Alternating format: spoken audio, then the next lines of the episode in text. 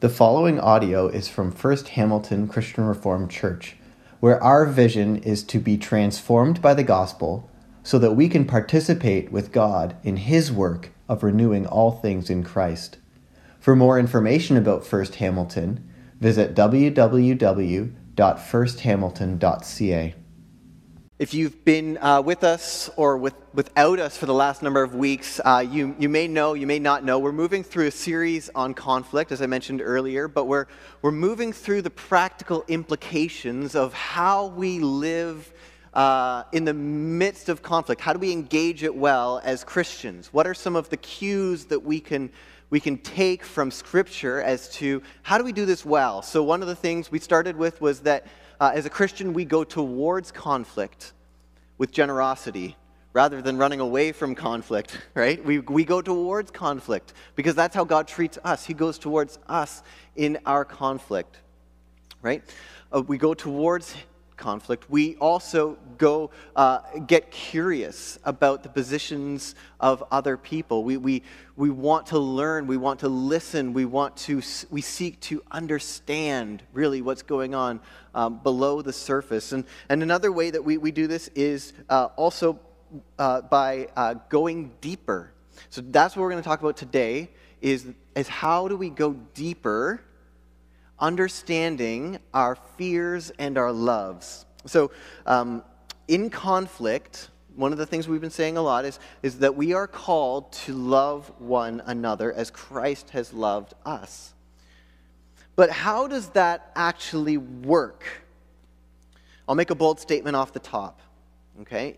Not just in conflict, but in everything in your life, you are always being motivated by what you love. You are always acting out of love. Now, some of you may say, Hayden, I am not a romantic. Don't tell me that I act out of love all the time. Let me use a sports image for all you who are questioning that thesis. Okay, so um, why do you defend Masai Ujiri to your Detroit Piston uh, fan friends? Well, it's because you love the Raptors and you want to protect their reputation in the NBA world. And so you defend them at all costs. I'll flip that around, and at the same time, why do you complain about Masai Ujiri to your Raptors friends? Well, because you want to see the Raptors succeed, and sometimes it feels like Masai is getting in the way of that. See, we're motivated by love. I'll keep move, moving through some different illustrations if that one didn't really speak to you. Why do you do the craziest things for your kids? You, you know, as a young parent, you get up in the middle of the night for them so many times. And then when they're teenagers, you drive them all the way to Timbuktu and back to it. You're always sacrificing for your friends or for your kids because you love them. You love them. Why do you sit outside in the freezing cold during a COVID lockdown to have a glass of wine with a friend? Because you love the friendship and you want to protect it and you want to nurture it. You want to see it grow and develop. Love is wrapped up into absolutely everything that we do in our lives. And love, it, it points deeper to what we want. A love is acting out a desire within us. But here's the tension in our lives this is where it really starts to get hard, is because the way that we go about protecting what we love is not always healthy. When an older sibling protects a younger sibling at school from a bully, one of the ways to solve the problem is to just punch out the bully. That's a way of protecting that love. Is that a healthy way all the time? Absolutely not.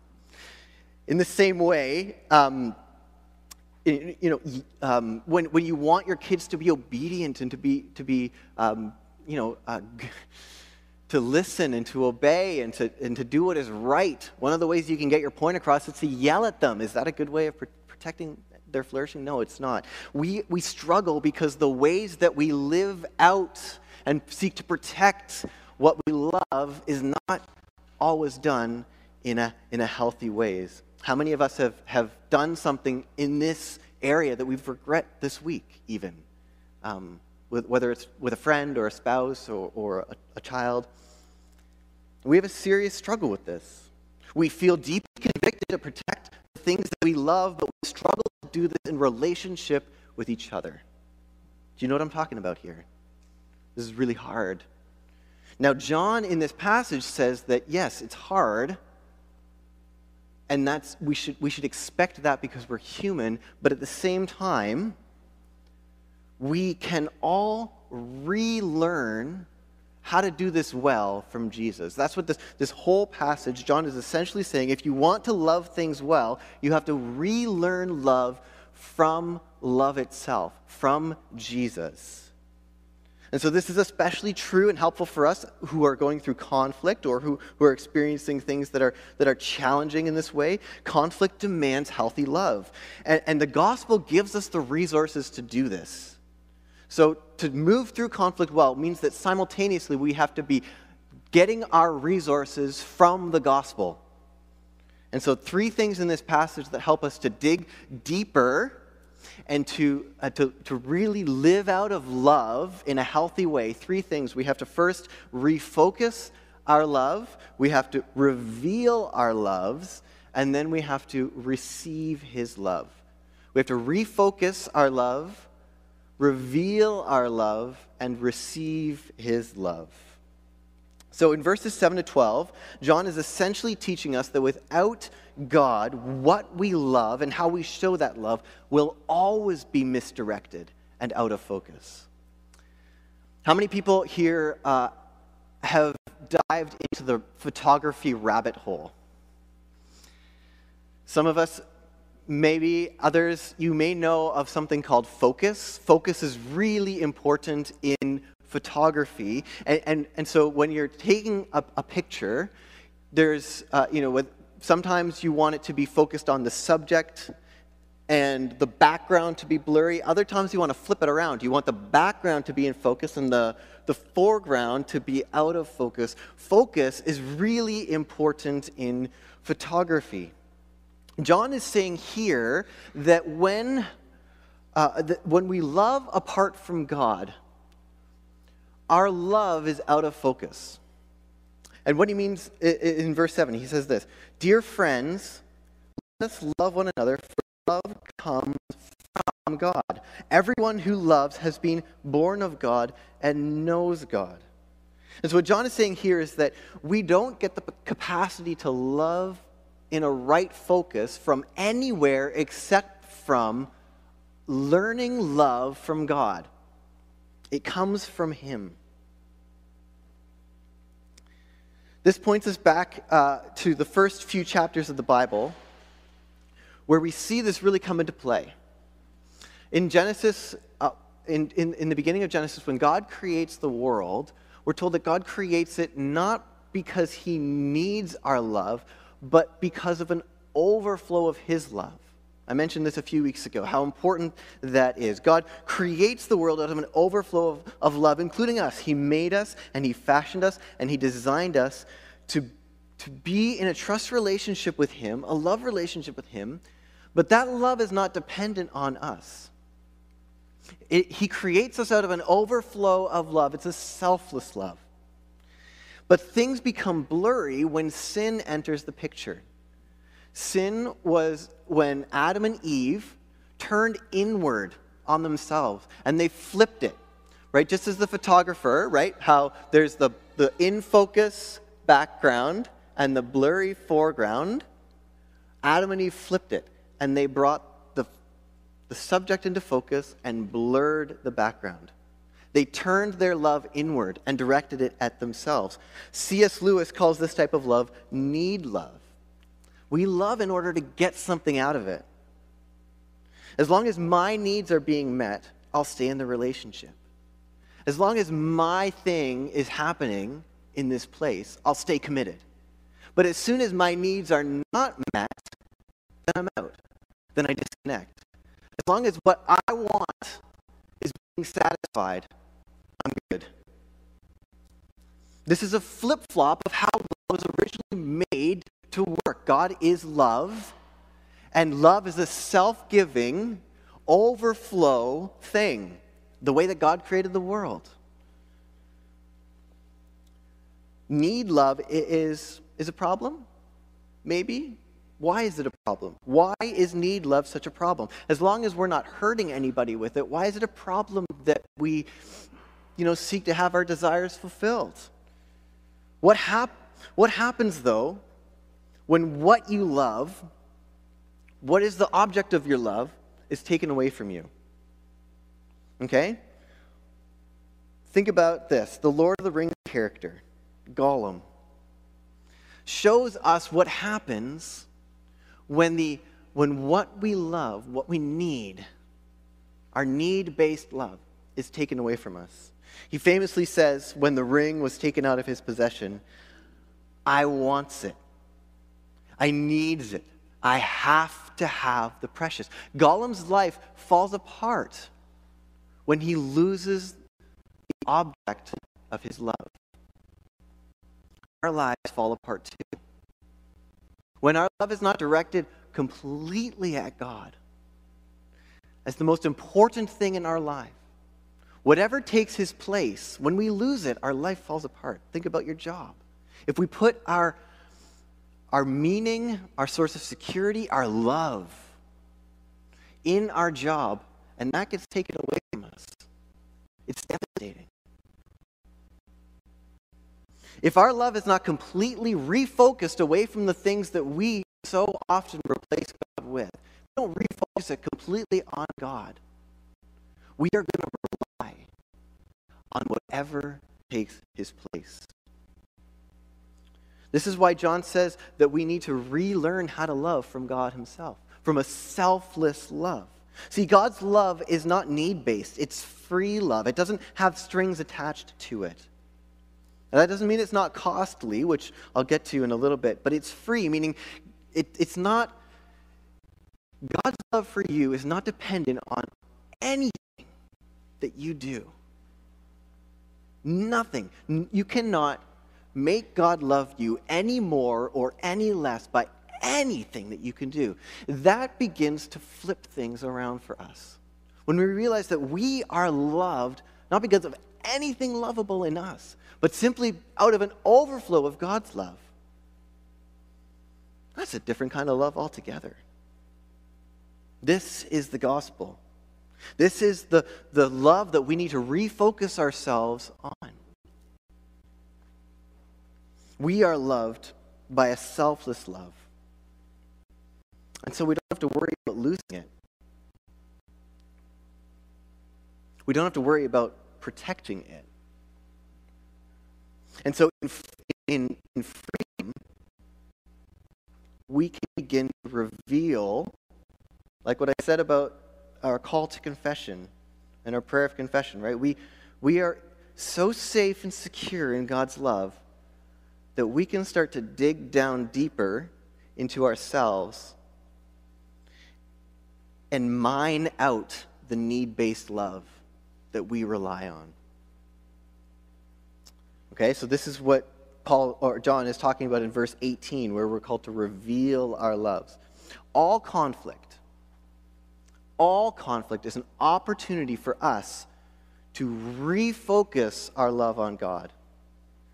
This is what John's talking about in verse 18 when he says, There is no fear in love, but perfect love drives out fear. Because fear has to do with punishment. The one who fears is not made perfect in love. So when you blow up at a friend, or your child, or a coworker, and you look back and you think to yourself, what was all about? That was weird. Why did I respond that way? And it takes a little bit of time before you realize that they they actually just pricked something deeper inside you than they really meant to. They just, they just, there was a soft spot and they, they touched it and you exploded at them. This, this is an opportunity for us to hit the pause button and to begin digging down deeper to ask ourselves what's really going on that caused me to respond with that anger or that frustration or that resentment. And this happens all the time in conflict because conflict is essentially people challenging something that you think or believe. And so it is ripe with opportunities for us to pause and dig deeper. So how do we actually do this? How do we actually begin to dig down deeper and reveal our love that's below the surface? Well, there's a slide, Dan, I'll have you pull up the, the slide now. So, how do we reveal what we're trying to protect, what we're trying to, what we love? First, we have to break ground. Okay, so this is that. Um, can you all read that? Good. When, when we have an emotional response of anger or frustration or resentment at some, somebody else, we have to ask ourselves what happened to spark that response? What other words can you describe that response with? We, Think about it frustration, annoyance, resentfulness. What happened? Name the experience. Next, we have to dig a little bit deeper and ask ourselves what was behind your strong feelings? What were you concerned might go wrong or get damaged? What might you lose? What other words describe your concern here, such as fear or sadness or worry or anxiety? Keep the slide up for now, Dan, okay? And, and so what, what's going on here is we're, we're starting to dig a little bit down and say, okay, what's, what's going on below the surface of this response, this emotional response? What, what am I trying to protect? What am I afraid of? What, what, what's going to be taken away from me if this, if this, um, this thing wins or, or, or um, if I lose this or, or what's being challenged? Now, a lot of the time, we stop here. This is how deep we dig.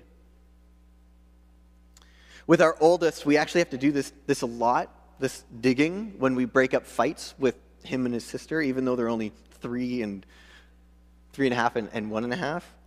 Um, but we have to hit the pause button when these sorts of blowups happen and ask, you know, what happened? What did you feel? Name the emotion. What, what did you feel like you would lose? And we obviously age appropriate language, but what would you lose from your, that your sister was trying to take away from you? Was it a toy? Was it happiness? Was it being, you know, in your own world playing with something? What was going on?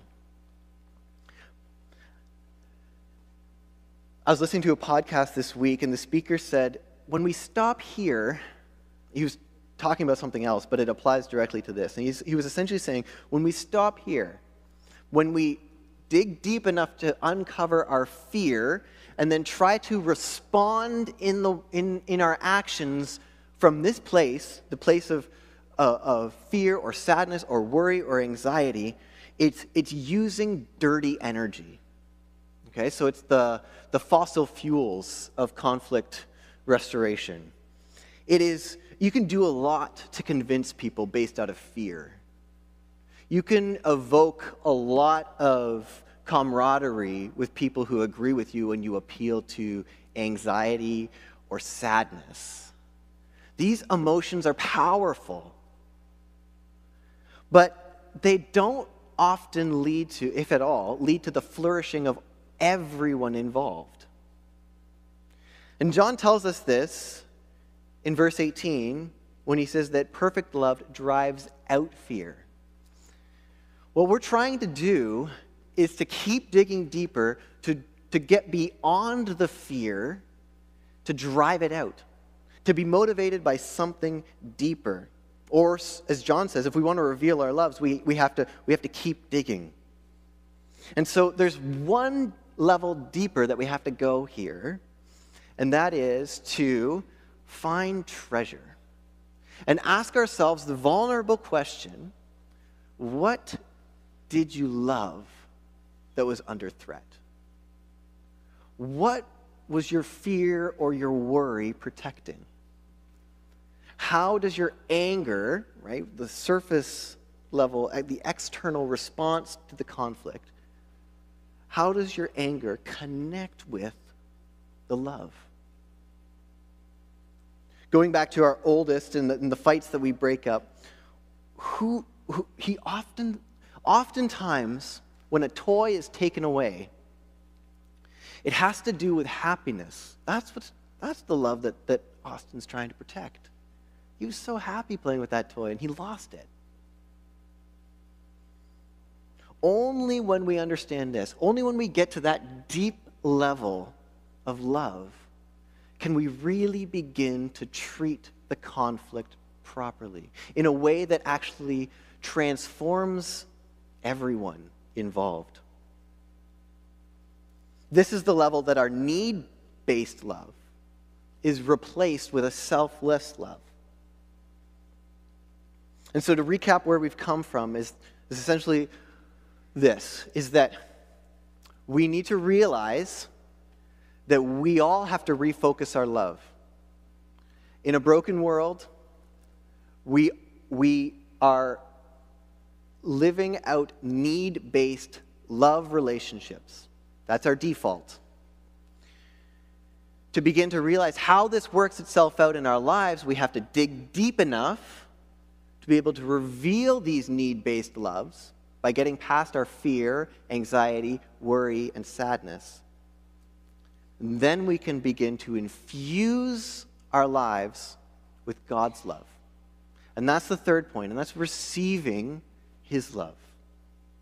When we get down to this bottom layer, we can begin to understand what God's love is all about and how it changes our lives. In verse 19, John tells us that we love because he first loved us.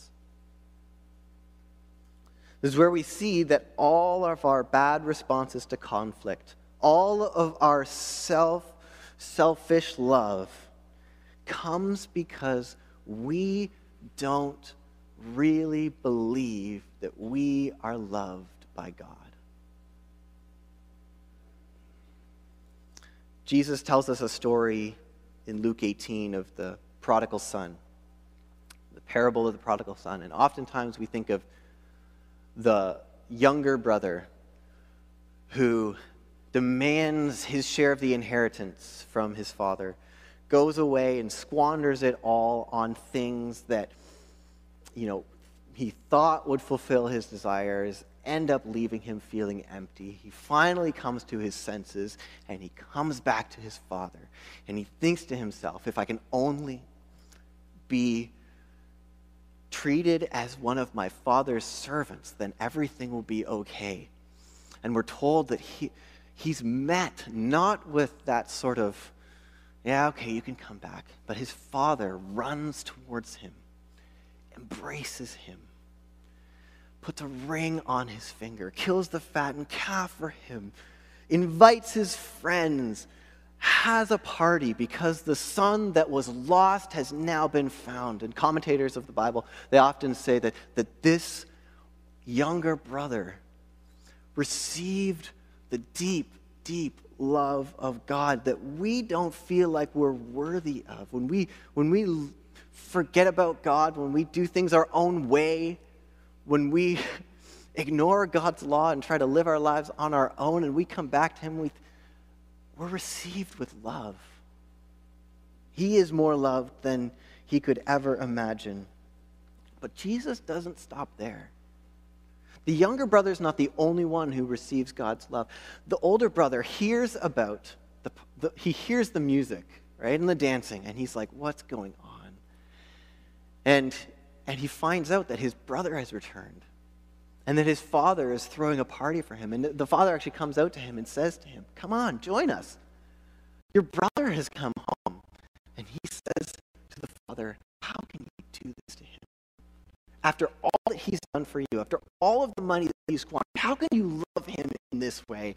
And the, the father says to the older brother, My son, my son, all that I have is yours. In other words, you've been trying to earn my love your whole life. And you haven't realized that I loved you not because of what you do but just because of who you are. Come on in and join the party.